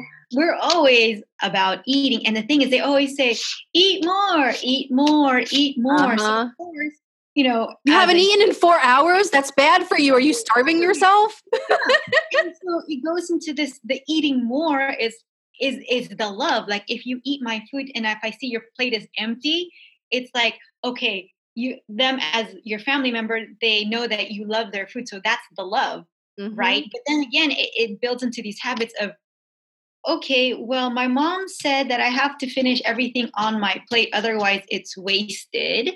Mm-hmm. Or it's like, you know, we were brought in to eat what's on the plate, right? I mean, God bless our parents. They didn't know, you know, healthy versus unhealthy. I mean, they only knew like this is what we're going to eat. There's food on the table. Be grateful. And yeah, I'm I was grateful to having food on my table.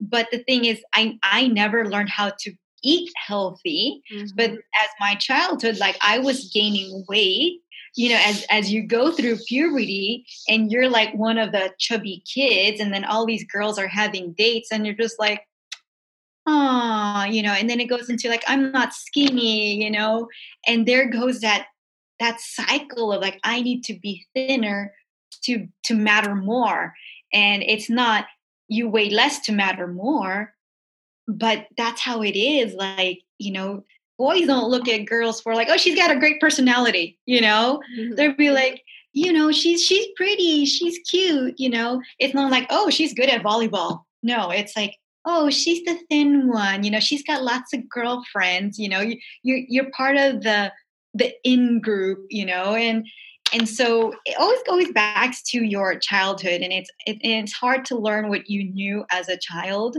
and going through an adult it's like you have to make choices sometimes that go against what your family say because you know it's right for you. Mm-hmm. and that's the hard part too you know going against like the grain. Mm-hmm. and i think like what we're doing is kind of like going against the grain about you know i can't give you that six week challenge. I can't give you what you want because it all depends. When we were talking about yesterday it depends. Yes. it depends, you know? Not depends diaper but it depends on your body yes. you know totally yeah. like that you know um that biofeedback like we also mentioned you know there's all these calculators and numbers and stuff you can use and those are great tools for a nice starting estimate yep, yep. and th- and then in the end at the end of the day what matters what your body says yeah and again how your body reacts what are the results that's the simplistic thing again like i know it sounds unsexy saying like it just depends what your body does but that's the bottom line because we don't know what your body is going to do. Like if I had a crystal ball, then yeah, maybe, but, but mm-hmm. you know, we're we're not magicians. You know, we're not from you know Harry Potter, you know, or anything like that. And if it was that easy, yeah, you know, I can say like, okay, boom, you're going to lose ten pounds in in three months. You're to do this. You're to do that, but uh, we don't know. And like you said, it all depends. It depends totally. Um, and knowing what levers to pull when you see a certain result, what are the actions that connect with that result and how do you change them to get a different result? You know, that makes yeah. a big difference too. Um, yeah. I mean, we, we can't we can't end this podcast without you telling your personal story regarding keto. Oh gosh. So you know, you hear the keto everywhere. Like that's just like the buzzword all the time. And so I, I thought I was Atkins. Now let me tell you the difference.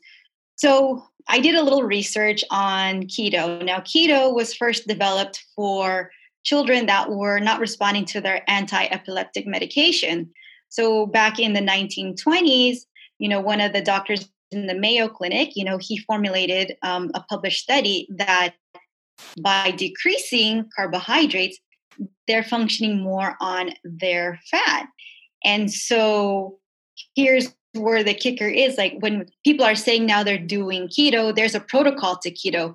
It's 75% of your calories is fat, only 20 is protein, and only 5 is carb.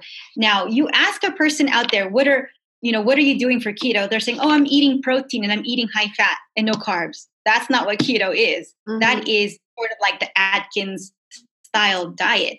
And even now, like the Atkins, like they have a four phase program where they introduce carbs back. So it's never taken away from you.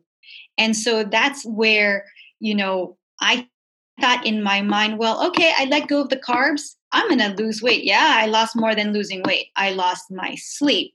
I lost my hunger response. I lost my energy for everyday life. I lost my motivation to work out. I didn't want to work out because I was so sluggish. My cravings were high.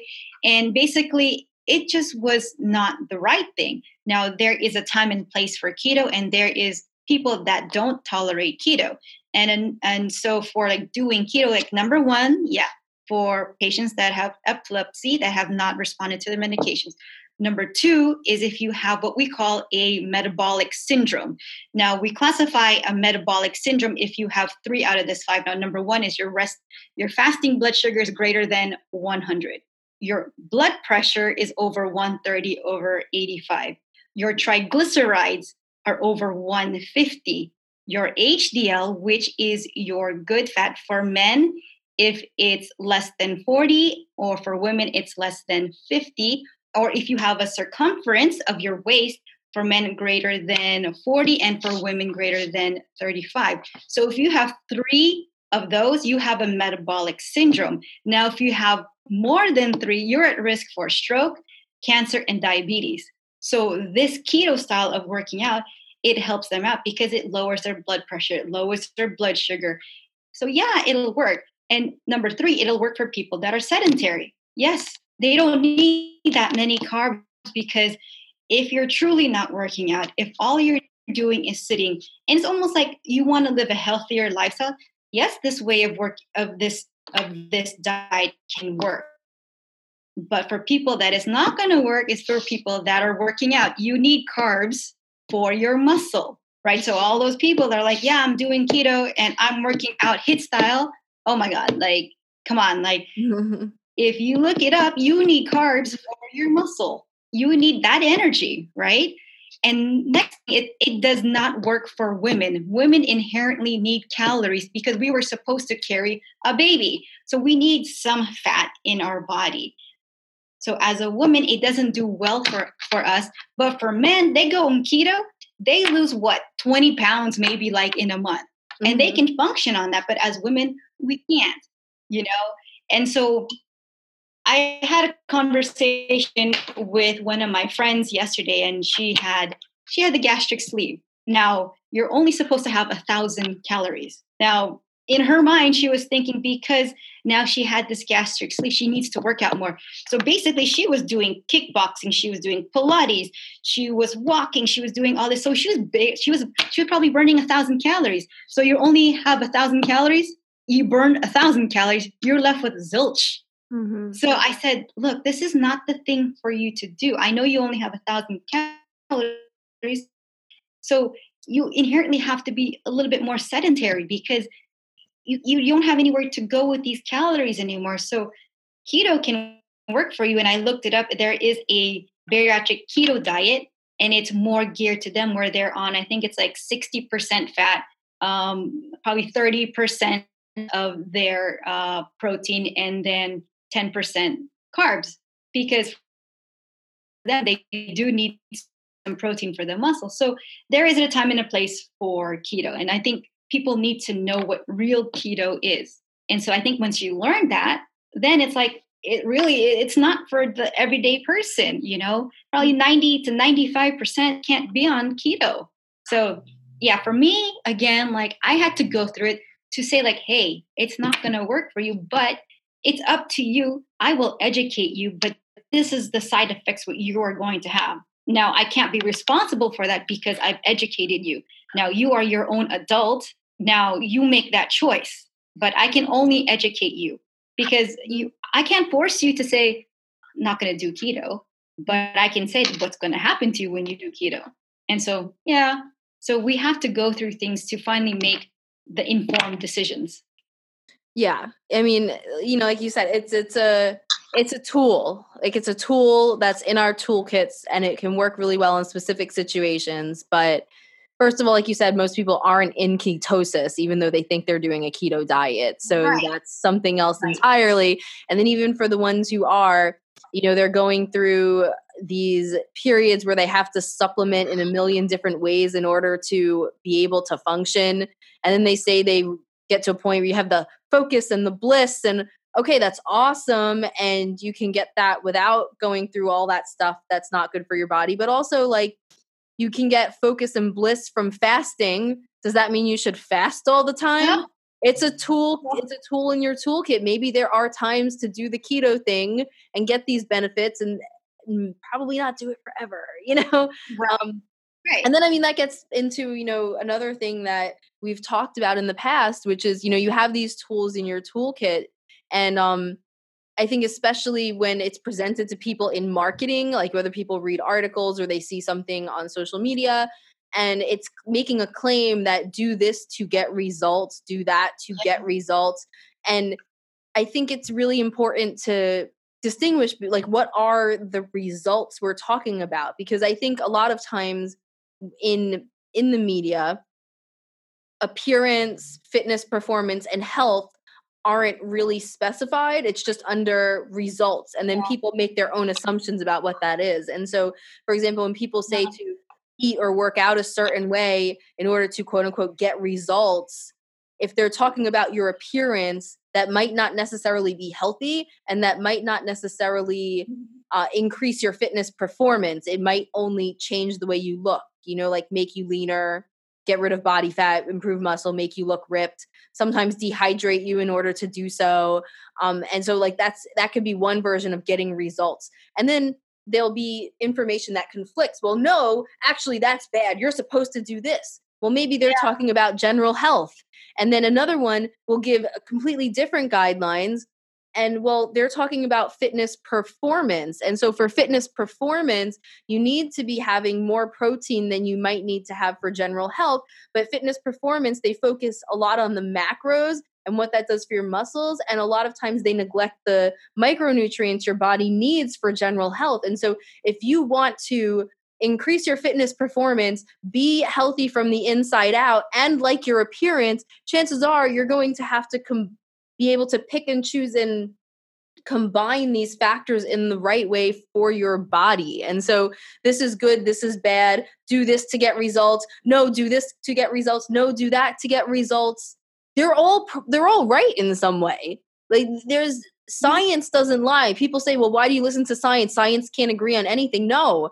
That's the way science is presented by journalists or by marketing people in order to get us to read it, to click it, or maybe they have good intentions, but they're not researchers. They're just the ones writing the article and so it comes across differently. Most people don't get into the nuances of how nutri- um, on how research on human beings works which is very different than the scientific method you learn when you're talking about physics class in high school because inherently there are too many variables and so how, what's the right way to interpret research on humans? And I mean, yeah, I think it's just so important to take the tools, whether it's keto, whether it's veganism, whether it's uh, a certain workout protocol, and really dig deep um, and try to figure out, do that additional research to find out what results people were looking for, how those quote unquote results were measured, what factors were measured, and use that to, to kind of paint a more complete picture in your head of what these different tools do and when might be the right time to use them for yourself.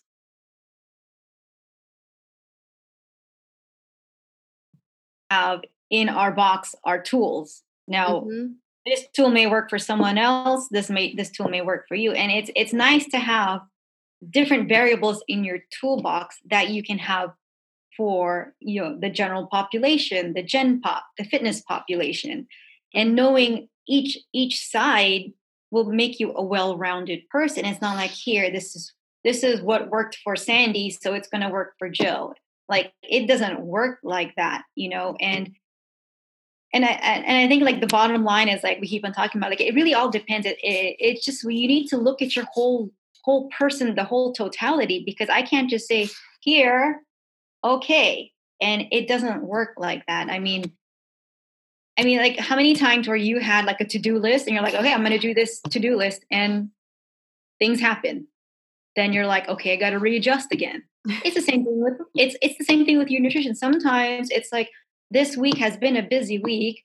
I need to readjust. Or sometimes it's like i'm so stressed out you know what can I do to make my nutrition less stressful on myself? And maybe they were macros. So you you pull it back and you just say make the healthier choices so you're not overwhelmed. And that's okay too because it's honoring that person. It's honoring what's going on in their life because that what makes you the better coach because you understand that person. You understand you have that connection with that person. It's not just here's an online program, go with it. And that's where a lot of probably times there's say things are not as successful. I don't want to say fail, but aren't as successful because they're they're left with this and they can't talk to a person. You know, there's not that Nicole, like, you know, this is what happened. You know, what can I do? Can we take sometimes even I'll tell them, like, do you need a break? Like, do you need a break from this? If there's so much stuff happening in your life, is this a stressor? Now, that is the appropriate thing to do because maybe this is causing the stress. You know, it's always, you know, I want to look this way, but I have to follow these set of guidelines. But right now in your lifestyle, if you're constantly sick, if you are going through a divorce, if your child is going to college, if you are just having financial problems, then this is not the time to be on this plan for you.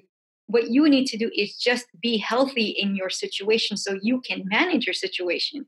Mm-hmm. Because we can always we can always go forward again and go back, but let's manage let, let's put out the fire what's going on at the present moment. Mm-hmm. Like the 10 the this the 10 pound loss the fat loss is not the priority at this point it's how are you going to survive in in this moment in your life because mm-hmm. Who cares about if you lost 10 pounds if you can't even survive right now? You know it like going through you know we talked about like relationships like that in itself is a big stress.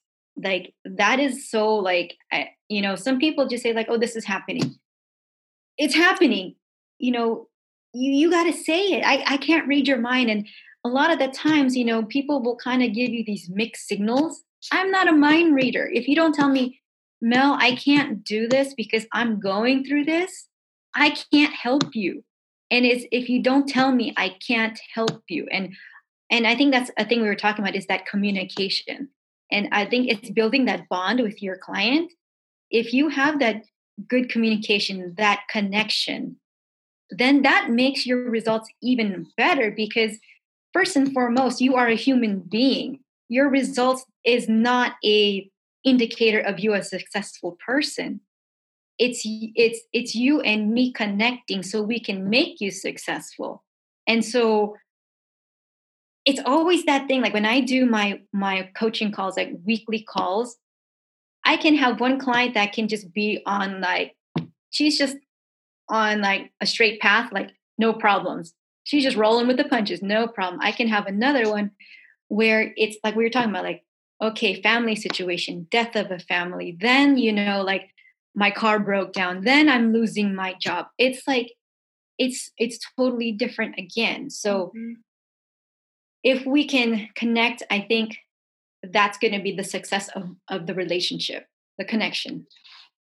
Yeah and i think you brought up something so important too because yeah i mean i agree with you with the connection um and I also, I mean, what really hit home for me, um, just because of my history and most of the women I work with, is the part about you know adjust like adjusting your goals for the situation mm-hmm. and when you're in a crisis situation i think um you know a lot of people it's like okay i need to stop now and it's i think what you said is the perfect answer because it's not about stopping. It's about changing your goal from maybe I want to lose 10 pounds to look better to mm-hmm. I need to be at the top of my game mentally and physically in order to be able to deal with this situation with a clear head, make good decisions, have mm-hmm. the energy to function with little or no sleep for however long it takes to get through this crisis situation and you know for for those women i mean for people in general but because we both you know work with busy moms it's really a matter of survival at that point like yeah. you, you you do the health and the fitness thing not because of bikini season you right. do it because you need it in order to crush the demands that life is throwing at you this mm-hmm. is so much deeper than look at me and and how hot my butt looks in leggings it's not yeah. about that but at the same time it's kind of nice when you do these things in order to crush the crisis that you're in and then you start to notice that your butt looks good in leggings. I mean, yeah. well, I'll take that. I'll you know, it that. happens, yeah. they correlate, but that's not the primary goal. That's not what it's about. It's about managing the stress, making sure you're at the top of your game physically and mentally. You have the stress management in place to handle a situation emotionally. You know the mindfulness techniques in mm-hmm. order to deal with it. Because honestly, when you're in those crisis situations and if you're a single mom it's kind of a crisis situation for a long time um, but even moms who you know that you have the ones where they have the young kid and this one has this chronic illness and then their their mother had this diagnosis and they're taking them to the doctor's appointments and it's like no this isn't the time to stop worrying about what you eat and exercise this is the mm-hmm. time to make sure that you are eating very well and exercising and it might look different right. right. in order to manage it in that situation it'll look very different but this is the time to put more energy into doing those things correctly because that's the only way you're going to get through this situation intact like mm-hmm. physically emotionally mentally and avoid going over the edge of a cliff and into a downward spiral right and john and i we talk about things is your body safe in a safe place to do what you're wanting to do? Like is the total body safe? Like are you in a good space that your body feels safe enough to go in a caloric deficit? Like are you eating enough? Are you creating that safety in your body that you have enough calories that once you start decreasing it it doesn't see it as a crisis you mm-hmm. know it's more like i have enough calories yeah, you, you take away like two, 300, like I'm still good because you've given me enough.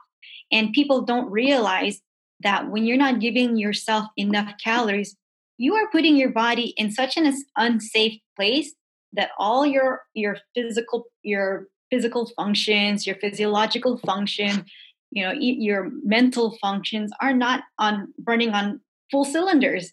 It's mm-hmm. just like barely running. And so, you know, we always talk about like, okay, you want a fast, efficient car like a Ferrari. You don't put crappy gas. you, you give it like supreme. You love that thing. You you wax that thing. You're mm-hmm. just like seeing mm-hmm. that thing.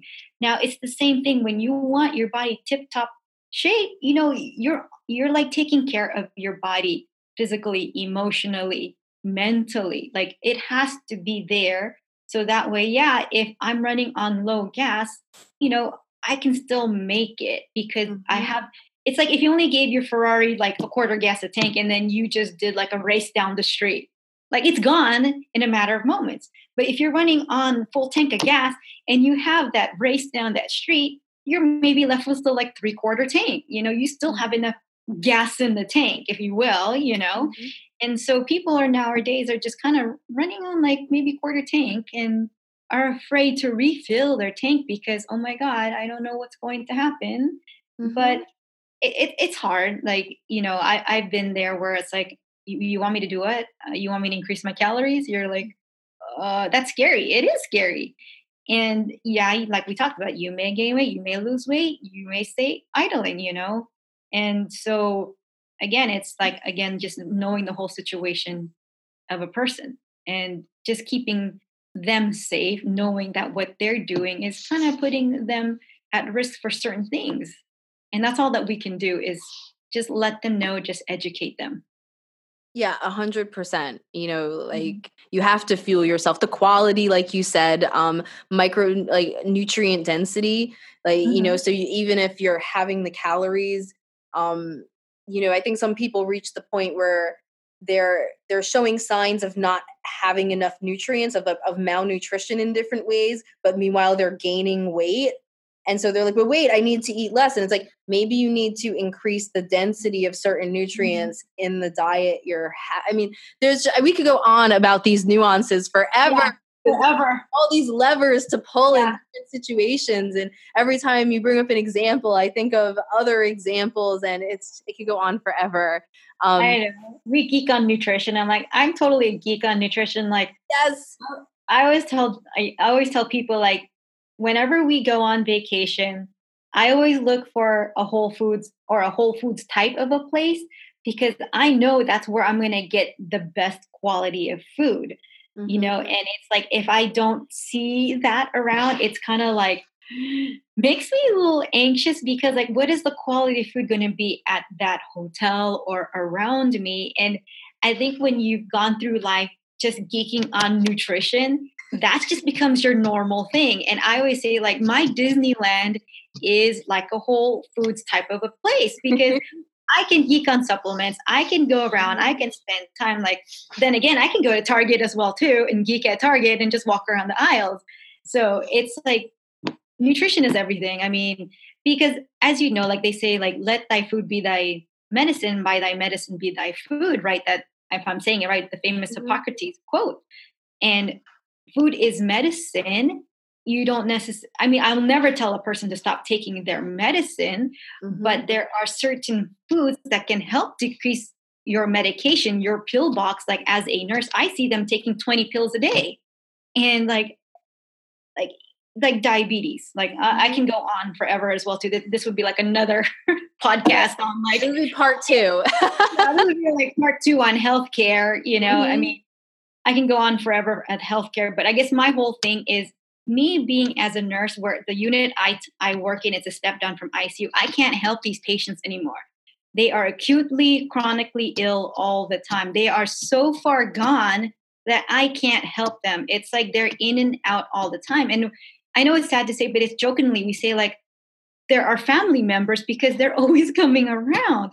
And that's bad when we always know like oh that's mrs so and so oh that's mr so and so they're back. And like when you know them that well that's bad that they're in the hospital all the time. Mm-hmm. So the way I am from from being an RN to a nutrition coach is I want to be that person to help prevent them from going into the hospital, to prevent them to reduce to reduce their medication by using food. I mean, food is so accessible to everyone. Yes, you may not be able to get organic, but can you get fresh? Yes, you can. You know, you may not be always to get organic meats, pasture raised, or you know free range but can you get it more natural yes you can yeah. so it's always like the good better best of what can you do at where you are mm-hmm. and i want to be that person as a nurse that say hey i want you to model what I'm doing because I've made it work. I can't help you right now, but maybe I can help your family members. Maybe I can help the dynamics by eating better. So you have that enough energy to take care of them because being a nurse, you're just not only a nurse, you're a physical therapist, you're a social worker, you're a psychologist, you're an engineer, you're IT tech, you do everything what it is. So I'm with that patient for 12 hours a day. So yes, I get to know their family members. And this is just my my thing on healthcare it's a business mm-hmm. it, it, it's it's numbers dictates I, I'm, I'm sorry to say but it's numbers really like we as nurses we want to help our patients but we are numbers bound you know i want to help what i can do for my patient but sometimes it's hard but I take my take care of my patients to the best of my ability. Now, when I come on my nutrition coaching side, I don't have that limit. I can spend an hour on the phone with you. We can go through things. I can. I, I see patients. I mean, I see clients sometimes here in my brick and mortar, and I can be their therapist. I can hold their hand. I can give them their hug and say, you know what, you're okay. You are fine. And sometimes that's all that they need is that just someone to listen to them in the hospital sometimes they're in the hospital because there is nobody for them mm-hmm. and sometimes we'll think sometimes it seems like they get sick because there's no one at home and, and truly that's what it is where they get their social interaction is in the hospital that's really mm-hmm. sad mm-hmm. that you, know, you ask them like who's at home taking care of you nobody it's just me like how heartbreaking is that mm-hmm. that they're in the hospital because there's no one there for them you know, it's uh, okay. I can go on forever again. You know, I can go on forever. You know, on that. oh, that'll that'll definitely be a part two for us. Um, yeah, I mean, but I mean, tell people. So if they want to be that person that you're on the phone with for an hour or talking to and helping them work through these issues how do they reach you? How do they get in contact with you? So i am on instagram mel m-e-l underscore bocobo b-o-c-o-b-o i have a lot of content mainly on instagram and i'm also on facebook. It's my whole name melissa bocobo and you can find me on facebook as well so you can always direct message me on either or on either or platforms. So even if it's just say, hey Mel, like I just need someone to talk to, I'm here for you.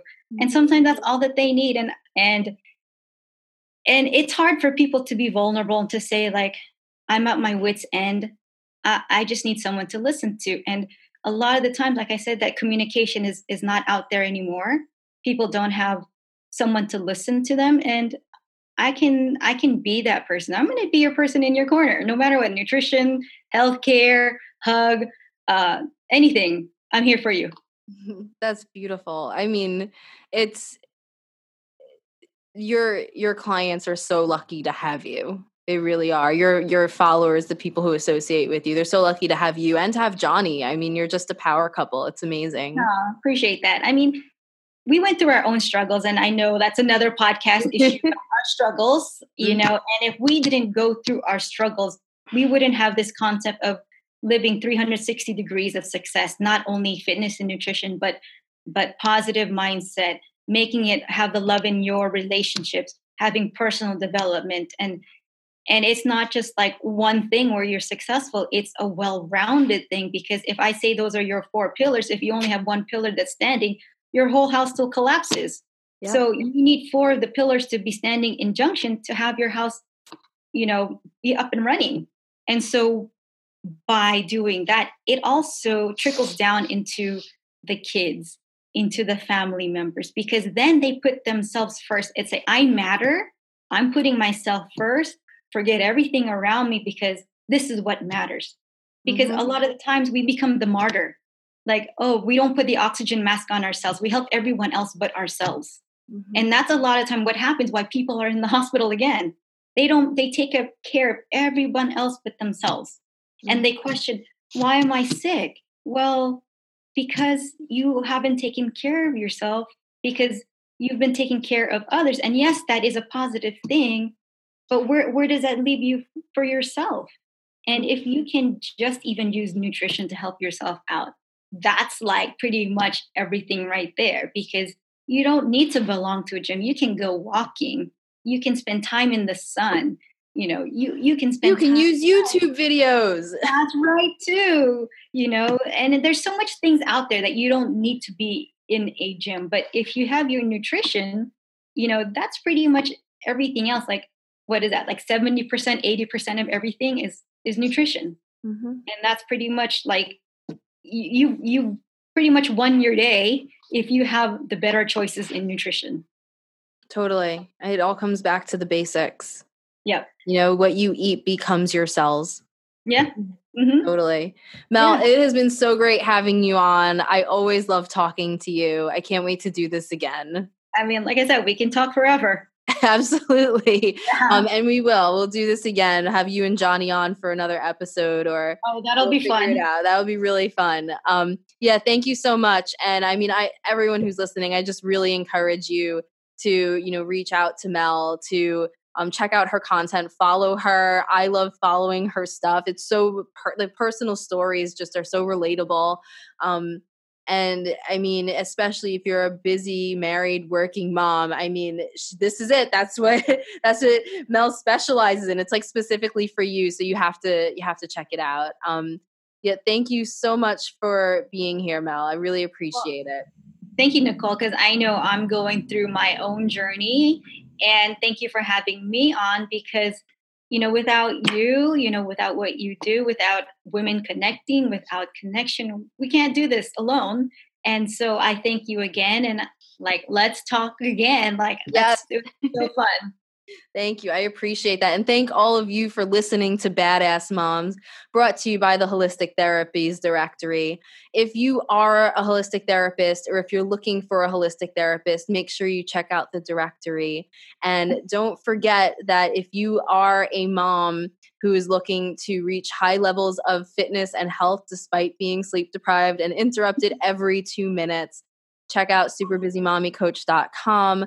Uh, look for the intro discount, uh, 50% off the do it yourself transformation. And I can't wait to hear from you guys and see your results. Take care. You've been listening to Badass Moms. Join us again and get your badass on.